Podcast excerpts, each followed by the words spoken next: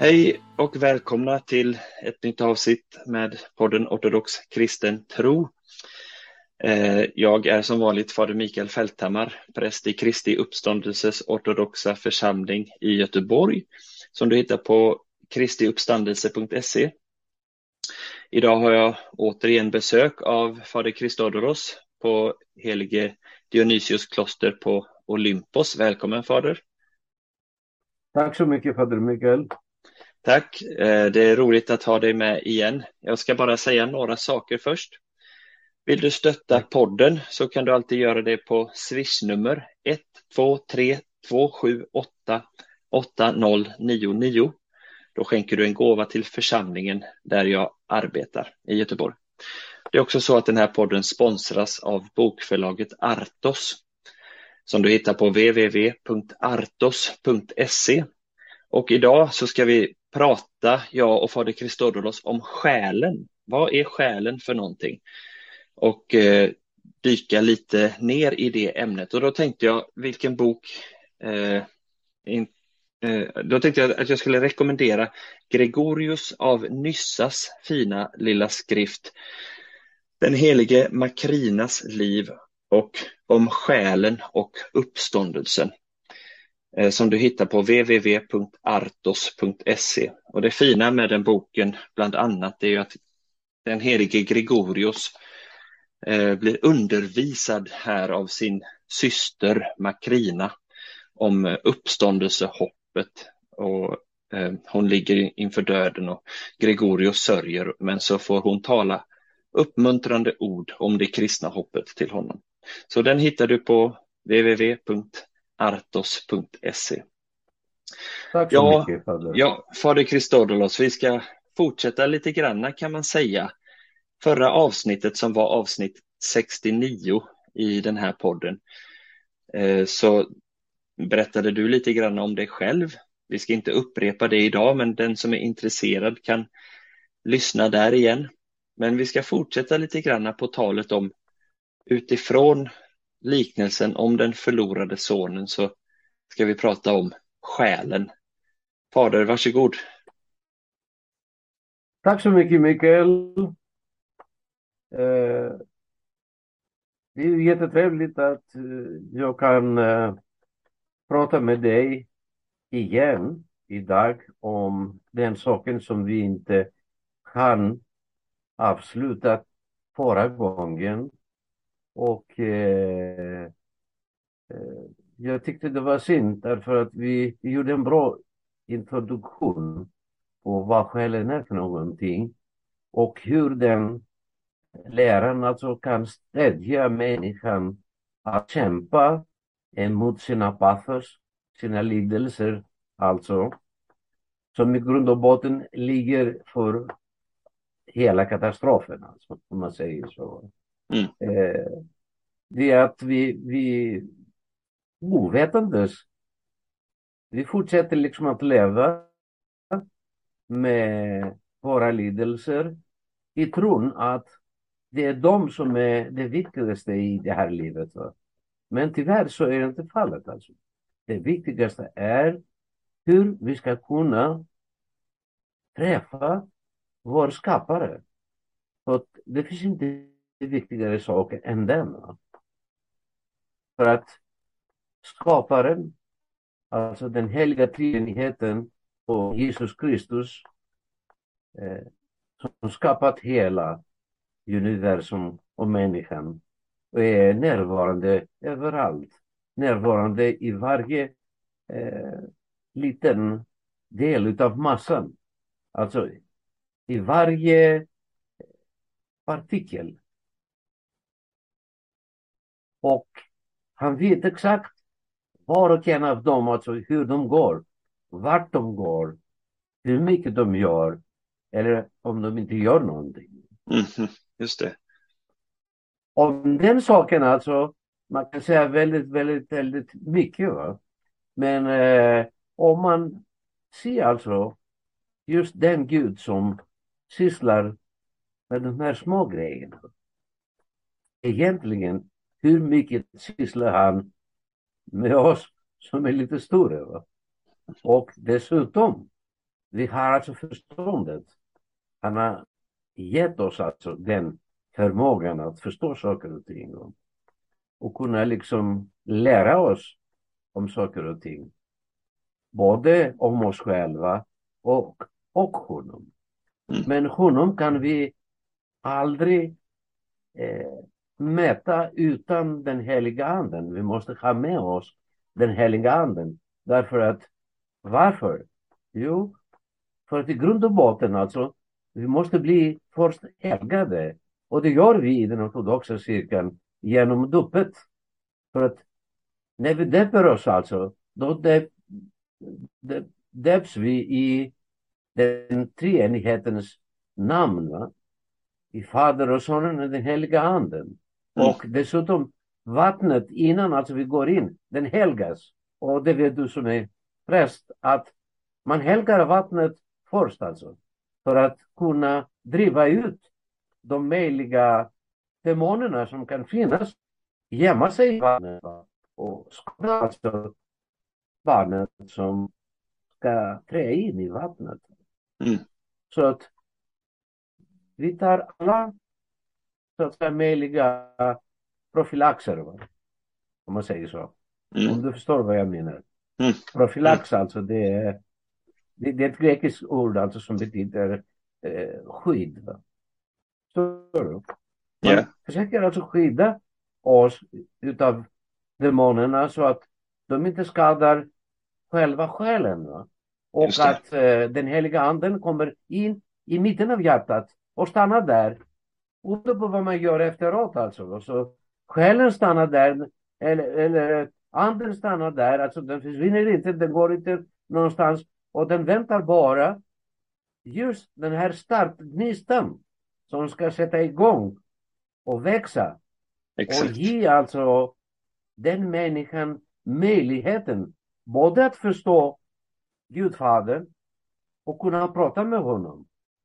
Precis som du och jag pratar nu. Mm. Och, och om vi gör, jag gör en parentes här. Va? Om vi försöker alltså prata med Gudfadern så här som du och jag gör nu. Va? Och jag ser dig i ansiktet och jag känner liksom att du lyssnar på mig. Jag är säker på att du lyssnar på mig. Och du förstår vad jag säger. Då. Om vi skulle kunna ha en sån förmåga att eh, känna med Gudfadern. Det skulle vara jättebra. Va? Men så fort vi pratar med honom kommer vi att förstå att vi har inte den förmågan. Jag menar den som du och jag har nu. Va? Vi Mm. ser varandra i ansiktet.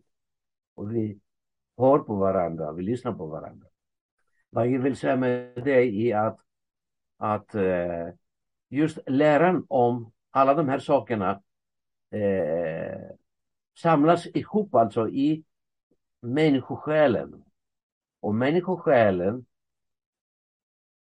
det är den som lever vidare efter alltså människans kroppsliga död. Den har alltså eh, e-, ett, ett, liv vidare tillsammans alltså med Gud. Och eh, vi vet att när Jesus eh, gick upp i korset och dog för, för oss alla, som människa dog, alltså Mm. lite, för en liten stund, för att kunna ge oss förmågan att leva efter döden och dessutom alltså att bli eh, barn till Gud. Just det. Just det. Adopterade. Guds Bli söner och adopterade alltså och få ärva hans, hans liksom, ska vi kalla det för egendom för att använda ett, ett mänskligt alltså ord. Va? Mm. Vi, ibland alltså vi kan inte, vi kan inte uttrycka med rätta ord alltså det som finns hos Gud och i det andliga området. Mm. Men nog om detta. Så jag ville upprepa lite grann på hur alltså själen påverkar människotron. Vi pratade lite grann alltså på hur Gud har skapat människan Och vi har sagt att Gud har skapat en kropp och blåste in eh, den här kraften, va? möjligheten, själen. Va? Mm. Och den sitter alltså i hjärtat på människan. Och förra gången har vi sagt att, att eh, eh, hur kan vi förstå det? Jo, om vi säg gå in i skogen alltså plötsligt ett björn alltså går mot Just oss. Va? Just det. Vad kommer att ske då? Jo, vi kommer att bli rädda och dessutom hjärtat kommer alltså att slå som en hammare. Då. Mm. Varför hjärtat och inte hjärnan? Va? Jo, därför att där ligger just den här kraften som känner faran. Mm. Samma sak alltså kan vi säga om vi träffar alltså en människa som vi inte har sett på, på många, många år och är en god vän alltså till oss. Eller en god väninna, jag vet inte vad. Mm. Men, eh, så, så kommer hjärtat igen att spela i det här. Hon kommer, hjärtat alltså kommer att slå hårdare och det innebär alltså att där ligger förmågan för människan att lära känna och eh, förstå Mm. utifrån både fara och kärlek och allt annat. Så eh, Jag får bara säga där, där, när man läser i den här samlingen av texter från heliga fäder som kallas för filokalia, så, är det, ja, ja. så betonar de ju eh, just detta som du nu också säger, att eh, fokusera under sin bön på hjärtat, rent bokstavligt alltså. Exakt. Så att eh, det Ja, befäster det som du säger där, att det, det är där som själen just det. Eh, bor så att säga. Exakt. Och eh, eh, för att stärka alltså just det här som de här heliga fäderna, de flesta liksom eh, har skrivit i sina livsberättelser. Va? Eh, så har vi nämnt eh, liknelsen om den förlorade sonen. Och eh, vi har sagt liksom att sonen hade begärt för sin far, som var kung tydligen, i det här fallet, eh, att få all den egendom som till, skulle tillfalla honom om han, hade, om han skulle dö. va? Mhm. Och eh, han ville använda den för att se världen va? och lära känna världen. Just det, få ut sitt, få ut sitt arv i förskott. Exakt. Mm. Han fick sitt arv i förskott och gick ut i världen alltså. Och naturligtvis, eh, han började då festa och äta utav den egendomen som han hade. Och så småningom alltså den tog slut. Mm. Så han tänkte, eh, vad ska jag göra nu? Hur ska jag leva? tänkte han. Så han eh, sålde sina eh, kungliga kläder och sin eh, kungliga ring som man liksom stämplade med Mhm. när man köpte någonting och, och de skulle få betalt efteråt. Va? Just det. Som Och, hans eh, eh, ID-kort kan man nästan säga. Ex- Exakt. Han levde lite grann alltså med det. Det var inte så lång tid, kanske några veckor. Och pengarna tog slut igen. Va? Och då hade han absolut ingenting. ingenting. Och eh, han kände inte till, inte någon, något yrke. Va? Därför att i hans fars eh, hus, där alltså gjordes allt utav tjänare. Va? Mm. Och eh, han behövde inte liksom lära något arbete. Och då började han äta utav, utav eh, eh, de här träden som eh, finns alltså, säg i de här områdena i Mellersta Östern, eh, som vi kallar för charupja. Det är alltså som en, som en, som en bön, avlång så här, som har alltså in Just det, böna ja. Mm. Nämnde att de, ja, torkar alltså som om man tuggar alltså så är det sött i början och sen blir det lite bitter. Va? Mm. Och de heliga fäderna säger att det här liknar eh, synden. Va? Mm. Först alltså den är eh, sött va? och sen alltså blir det bitter. Va? Mm. Och, och eh, eh, just i det ögonblicket alltså kom ägaren till, till eh, grisarna som han blivit fåraherde. Mm. Och sa till honom, vad gör du där alltså? Det här är ju för mina djurs mat. Va? Du ska inte äta utav det. Va? Han försökte säga något emot alltså, men han, han kunde inte säga något. Så efteråt tänkte han, vad gör jag här alltså? I mitt fars hus finns det eh, så många tjänare och den lägsta utav dem har både mat och kan ge alltså till en fattig att äta. Just det, just det i överflöd. Mm. Men får jag säga angående den här liknelsen, det finns ju, eh, det intressanta är ju hur stora likheter den har med berättelsen om syndafallet på ett eh, generellt plan. Givetvis ja. är det Herrens eh, mening och syfte med den.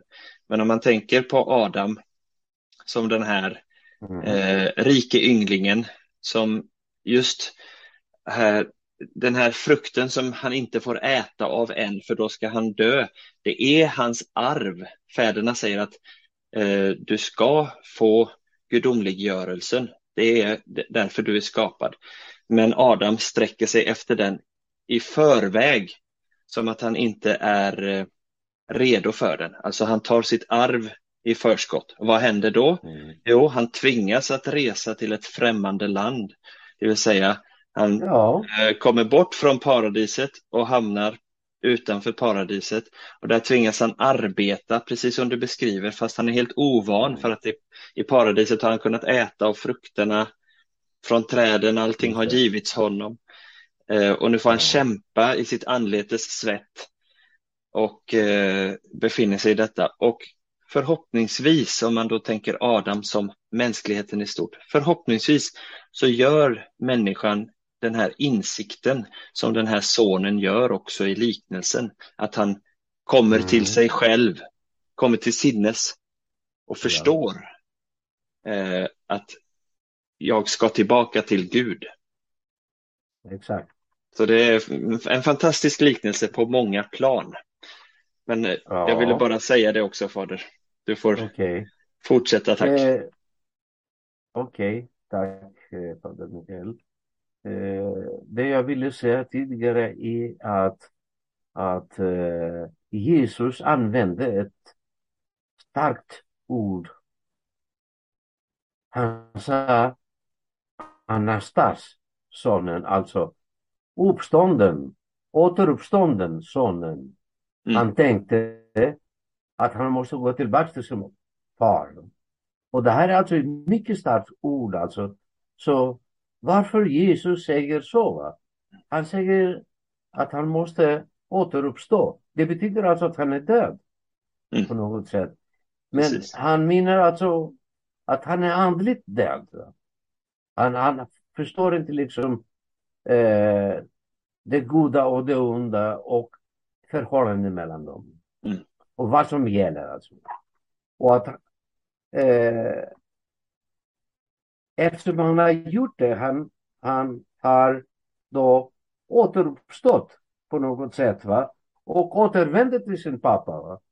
Men pappan alltså, han hade försyn. Va? Så han förstod liksom att hans son skulle komma tillbaka va? och väntade på honom med öppna famnen. Och när mm. han kom, han beordrade sina tjänare att tvätta honom och klä honom på eh, kungliga kläder igen. Va? Och eh, slakta alltså eh, den, feta... Eh, ja, gödkalven. Gödkalven. Ja, precis så står det. Gödkalven. I, på, i svenska bibeln. Ibland alltså, ja, ibland alltså, jag kan inte eh, alltid hitta de svenska ord. Eh, Nej, gödkalv är inte vanligt. Som ofta. Nej. precis. Och, och eh, den store sonen alltså som var ute i fältet och arbetade, han kom tillbaks till huset och tyckte liksom att det var eh, konstigt att man hade musik och eh, hej och stå. Mm. Så han frågade en av tjänarna vad som hade hänt och då berättade han att, att hans eh, bror, alltså den yngre bror, alltså som hade gått ut för att se världen, kom tillbaks och pappan hade liksom klätt på honom med kungliga kläder och gav honom igen, alltså ny arv. Mm. Och eh, han blev lite arg men till slut han, han eh, förstod också liksom att han erkände liksom eh, brorsarna som kom tillbaks eh, att han skulle kunna få igen alltså av arvet va? för att mm. de hade väldigt mycket så att säga. Va? Så Guds arv är oändlig, alltså den, den, den tämns aldrig. Va? Just det. Men nu kommer vi till någonting alltså väldigt, väldigt viktigt. Va? Att i det här fallet alltså, man kan fråga sig, vem är sonen i den här liknelsen? Och om jag frågar alltså de flesta människorna som kommer alltså i klostret, det är ingen som kan svara på den frågan. För att ingen har tänkt djupare betydelsen av den liknelsen. Mm. Och eh, nu kommer alltså det bästa att sonen i den här liknelsen är människosjälens första kraft, nuset, mm. som det heter på grekiska. Okay? Mm. Och eh, vi kan anta den här alltså första kraften som själva personen. Han representerar hela människan i princip. Alltså, mm. För att han styr allting.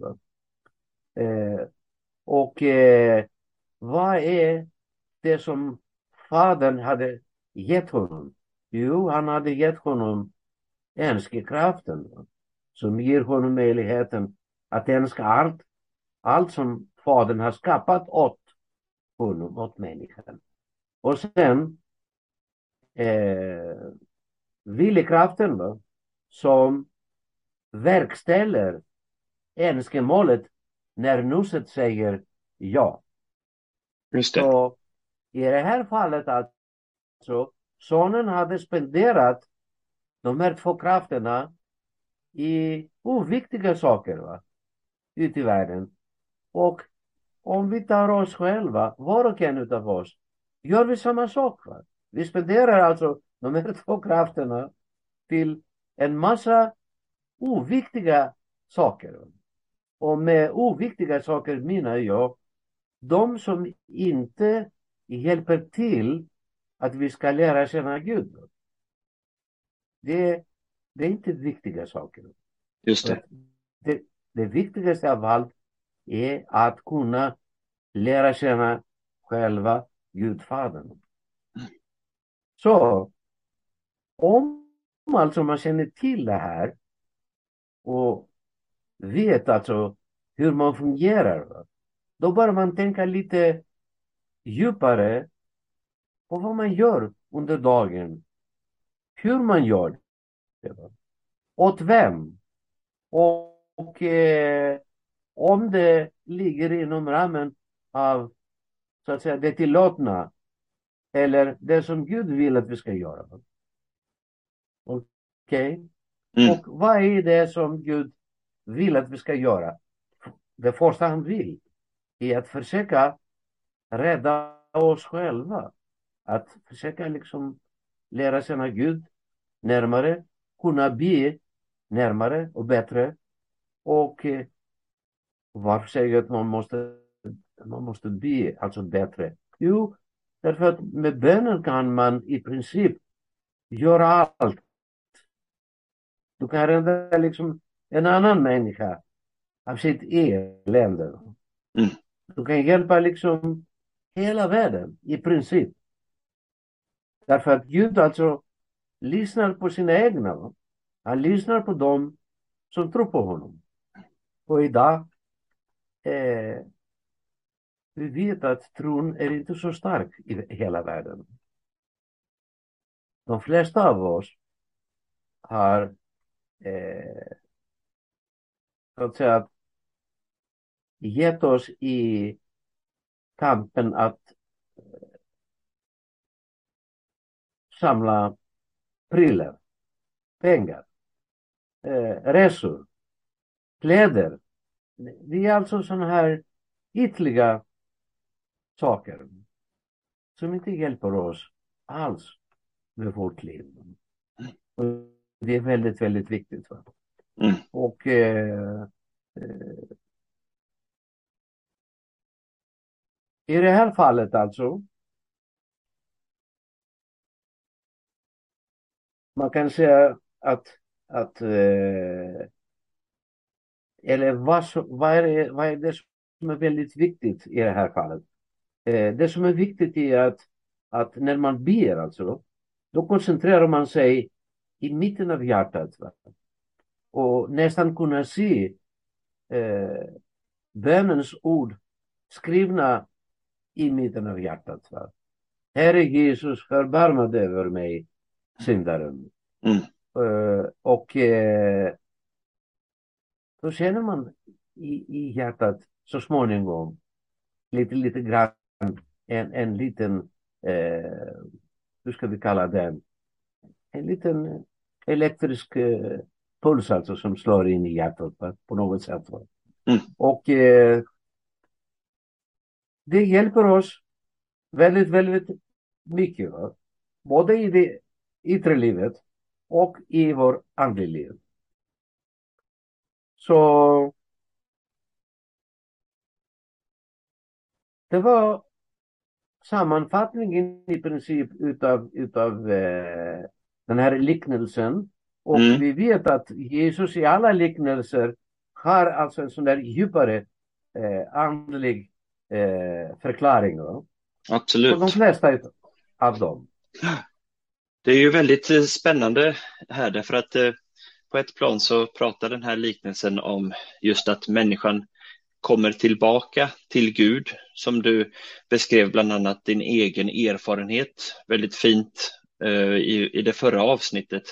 Hur du fastän du hade vuxit upp i grekisk-ortodoxa kyrkan ändå inte hade liksom, ska man säga, fattat grejen så att säga. Men fick hjälp av det, eh, fick hjälp med det i vuxen ålder. Jag tror inte att du är ensam med den erfarenheten. Och jag tror att eh, särskilt här i Sverige så är det ju många, det är ju, är ju väldigt eh, sekulärt här i vårt land och människor har riktat det här själens önskekraft eller begär åt fel saker. Inte bara för att de eh, så att säga gör det av med ont uppsåt utan därför att de har glömt Gud helt och hållet. Och ehm, så att eh, där får ju kyrkan hjälpa till att eh, påminna så. Men också sen att eh, utöver att det är en introduktion till hur en människa kommer till tro så är det också en grundläggande kunskap kring hur en människa fortsätter att kämpa i den här tron. För om man tar alla de här begären eller Mm. önskemålen som en människa kan ha så riktar vi dem fel och, och vi behöver träna oss i att återigen rikta det rätt, att eh, träna oss så att nos blir det som styr själen istället för att själens lägre eh, säger man, krafter ska styra nos. Och det där är en, eh, ja, det kan låta lätt men det är en eh, lång kamp. Ja, det är en lång kamp. Kanske vi kan till, tillägga till det att, att kanske vi, vi har inte nämnt det, att eh, när Adam så att säga, gick, gick ut ur paradiset, alltså, vad som hade skett då? Jo, de här tre krafterna alltså står i hjärtat i en viss ordning, alltså nus. Jag vet inte om du ser här. Nus Ja, står högst upp. Ja, Viljekraft, älskekraften och viljekraften längst ner. Va? Mm. då blev det liksom en omvändning av de här tre krafterna. Ja. Nus gick under och de här två krafterna och viljekrafterna alltså, de gick på Mm. eh, Nuset. Så de började styra istället. Va? Mm. Så det innebär alltså att man har fått felstyrning. Va? Säg om du skulle få felstyrning i bilen, va? då skulle Mm. du hamna i diket alltså säkert. Mm. Så det innebär alltså att vi måste på något sätt få en eh, omvändning igen på de här tre krafterna så att Nus som är själva logos och logiken. Va? Mm. Logos det är talet. Eh, som ska styra liksom människan. Va? Mm. Och på det sättet eh, kan man säga att man eh, befinner sig liksom i Guds spår. Va? Som Exakt, man har tappat. just det. Och det är väldigt viktigt att man kommer i- i det spåret alltså. För, eh, för alla oss alltså. Eh, tyvärr så eh, dagens samhälle eh, med sina prylar. Det är som en, som en eh, eh, tsunami. Mhm. Mm. Ja, Det är, det är som, som en stark tsunami som drar oss med allihopa och eh, vi hinner inte ens reagera. Och plötsligt alltså så om man går alltså i, i flygplatsen alltså i, i Arlanda till exempel. Då, eh, synen du ser alltså att alla sitter med en telefon i handen och trycker alltså på knapparna hela tiden. Mm. Så de hinner inte säga du till varandra. och än mindre till Gud. Än mindre till Gud naturligtvis. Mm. Och eh, det är bara ett litet exempel. Va? Det är Exakt. mycket annat alltså. Allt annat runt om i livet. Va? Men jag tänker, vi har glömt, och precis som du säger, det här har vänts upp och ner i själen. Det är en faktor som hör till människans situation efter syndafallet. Men det är också, det är inte den enda faktorn, utan den onde, djävulen, tar ju tillfället i akt och öser på med den här tsunamin som du säger och liksom med våra mobiler och vill liksom mata oss med intryck och alla, allting så länge vi inte tänker på Gud. Allting. Och det är därför Paulus han skriver i Efesierbrevet Ta väl vara på tiden, ty dagarna är onda. Mm. Eh, och just det, om man får tid över, ta fram ditt bönerep och be en liten stund. Ta väl vara på tiden. Ja. Han vill hela tiden att vi använder först alltså de här undre krafterna Mm, un- under noset alltså.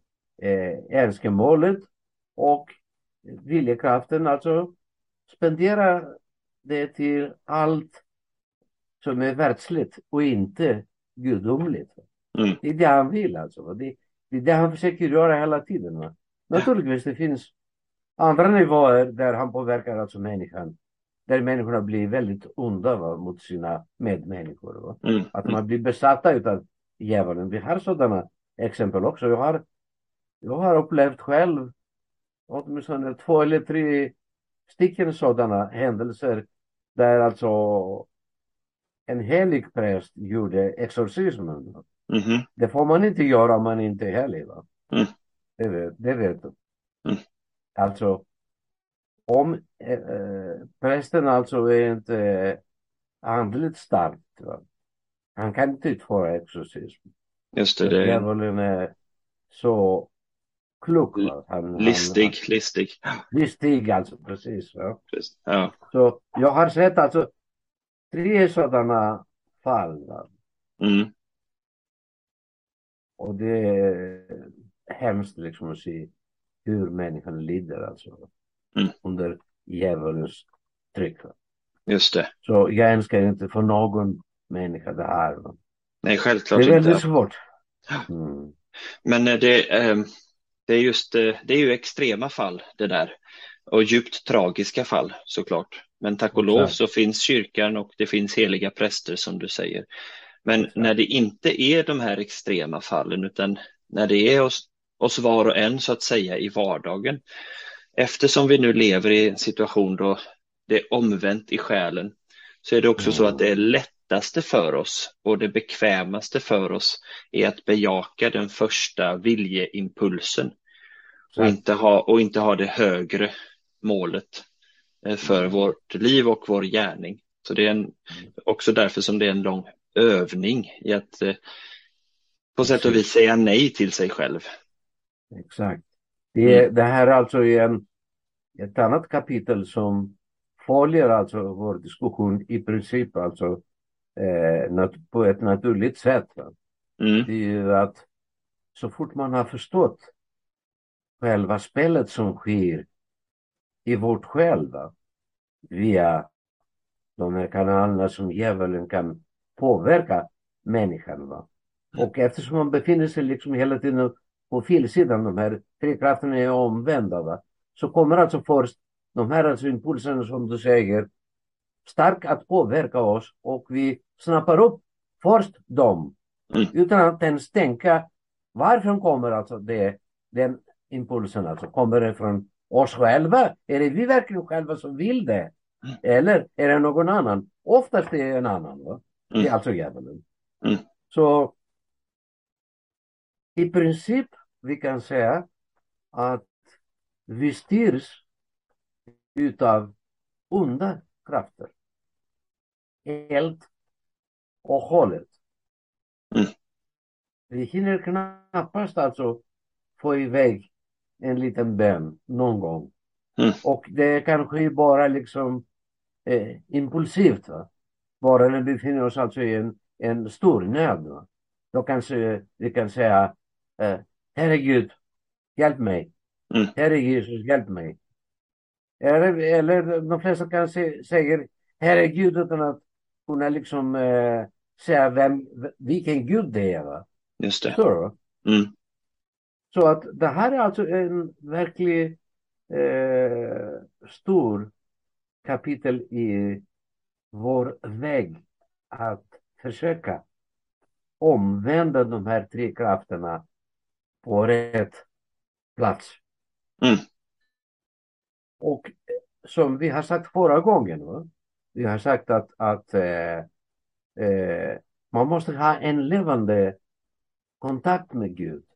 Och vad innebär det? Det innebär alltså att först och främst att man biktar sig, att man har en biktfader. Och så ofta det behövs. Först när man börjar alltså som nybörjare i det andliga livet. Då måste man bikta sig varje vecka. Eller mm. flera gånger i veckan.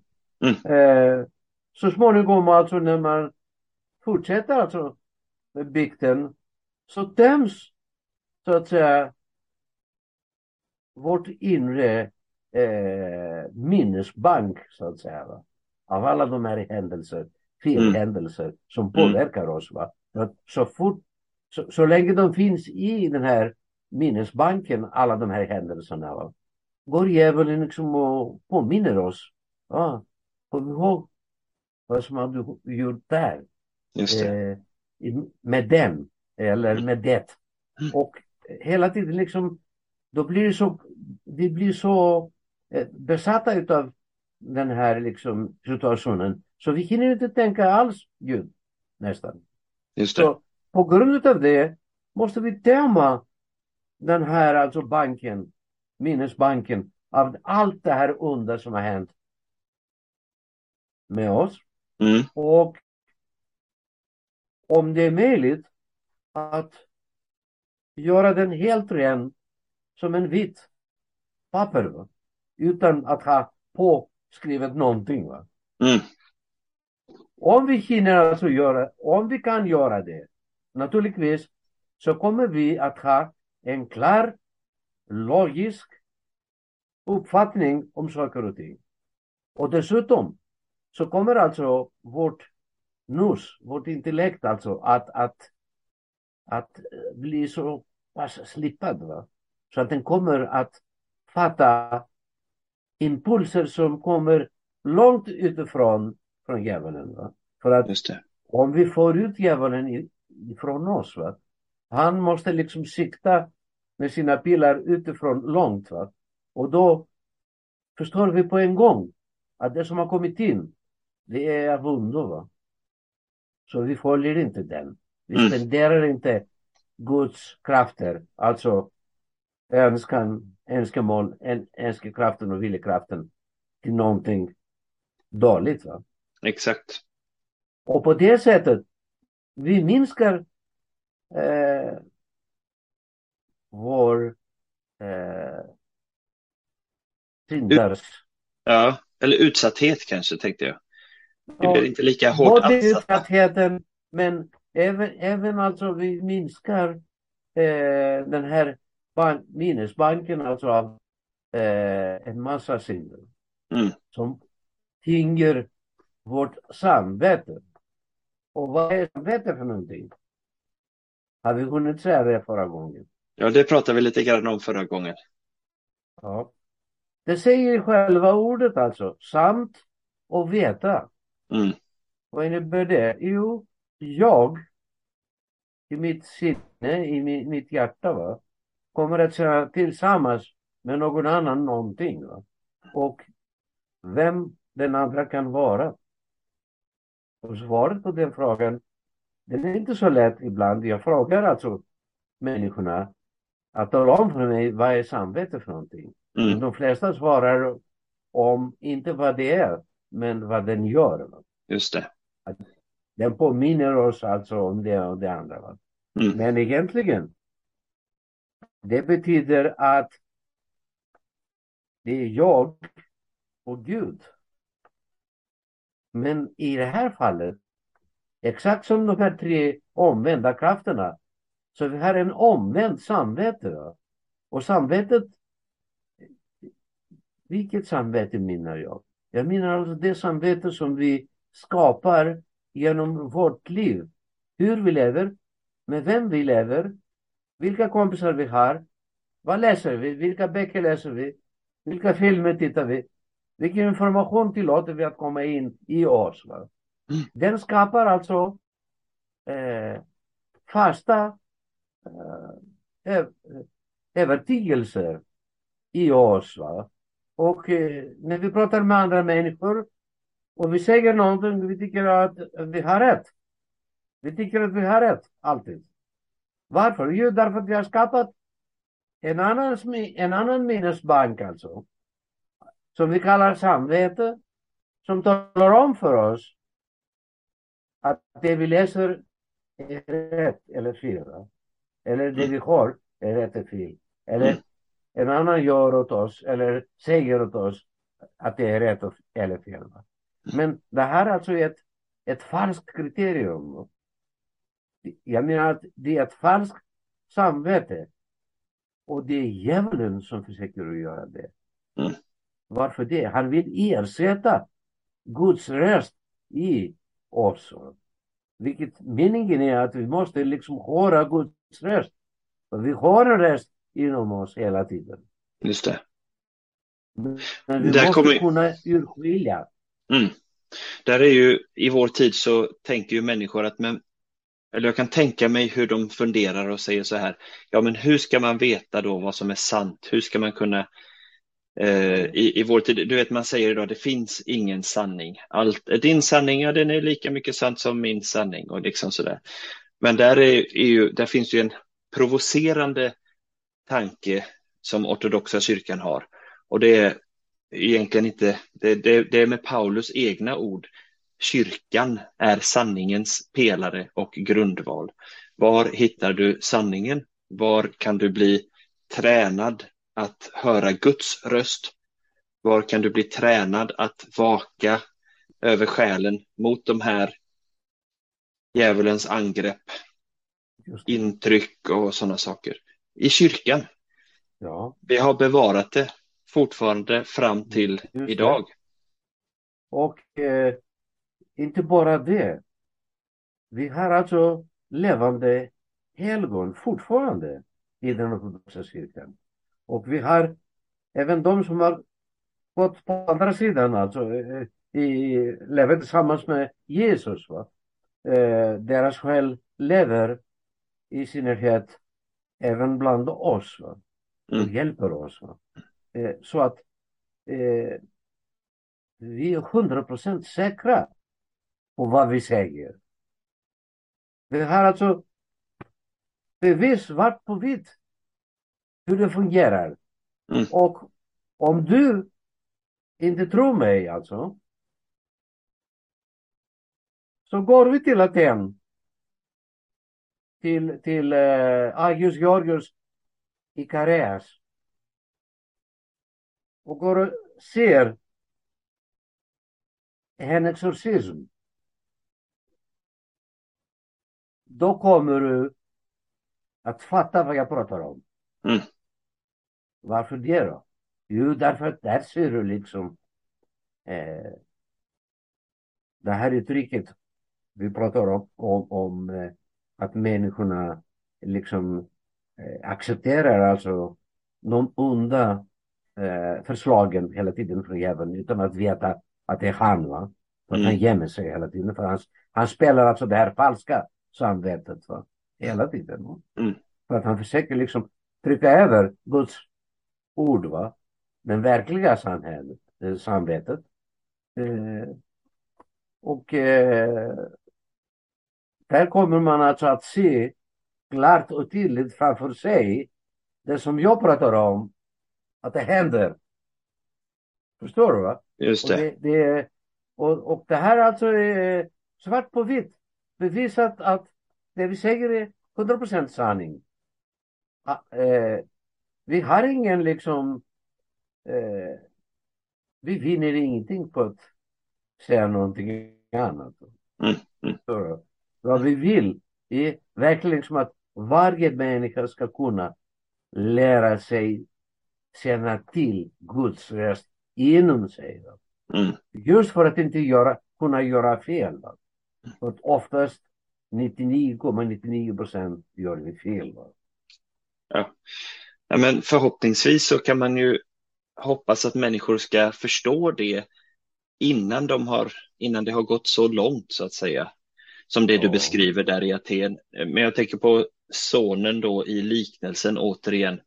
Ja, Han, han kommer ju till sina sinnen när han är på botten. Du vet, han sitter där bland grisarna och han äter de här eh, bön, bönorna eller vad man ska säga. Ja. Och för, för en jude, när Herren Jesus talar så talar han ju till en judisk skara som lyssnar till honom. Och att sitta och vakta svin, ett orent djur, det var liksom det optimala eh, dåliga förutsättningarna som han hade i livet. Och, och just då så kommer han till sina sinnen och eh, står upp, uppstår. Ehm, men om du har lyssnat på den här podden idag, detta avsnittet, så vänta inte tills du är på botten utan börja sök redan nu. Just det. Mm. Att eh, det- är meningen med, med den här informationen som Fader Mikael eh, försöker eh, dela ut alltså till de som lyssnar på den här podden. Eh, som eh, verkligen ger möjligheten alltså att revidera livet på något sätt. Mm. Och se liksom att livet är inte liksom att ha ett bra hus, ha bra bilar och mycket pengar alltså i banken. va. Och kunna resa liksom till Grekland eller någon annanstans alltså i världen. Vart man vill. Va? Naturligtvis det är skönt att kunna göra det. Men man måste ha liksom eh, rätt ordning alla de här grejerna. Mm. Det, det, är- det är skönt att ha alltså en massa grejer. Men samtidigt, det är skönare alltså att kunna veta, att kunna lyssna Guds röst inom dig. Så revidera livet och lyssna på Fader Mikael. Gå till bikten, det är nödvändigt. Och eh, lär dig att be. Och naturligtvis det är nödvändigt att man tar nattvarden, man tar Jesu kropp och blod. Va? För det är han som har sagt det. Det är inte vi människor som har sagt det. Va? Så det här är inte mänskligt på något sätt. Det är gudomligt. Förstår ni? Mm. Så med detta tycker jag liksom har vi eh, sammanfattar, sammanfattat alltså den här liknelsen om den förlorade sonen som är vi allihopa. Va? Och vi måste på något sätt återuppstå. Mm. Underbart. Tänk att det finns sådana djup i eh, en, en till synes enkel text Precis. i Bibeln. Det är underbart. Det är fantastiskt. Va? Ja, eh, Fader, jag tackar dig jättemycket. Jag tycker att det är en eh, utmärkt avslutning på detta avsnittet. Eh, du ska ha stort tack för att du har eh, hjälpt oss att förstå, vi som lyssnar här, lite mera om evangeliets storhet i kyrkan. Stort tack för det. Tack. Tack och, så mycket, Mikael. Tack så mycket. Ja, och till er som lyssnat säger jag som vanligt om du har frågor, välkomna att höra av er till mig på mikael.falthammar.gmail.com Och om du tycker om podden så lämna ett gott omdöme eh, och sprid den till eh, vänner som kan tänkas vara intresserade. Tack så mycket för att du har lyssnat och Guds välsignelse till dig.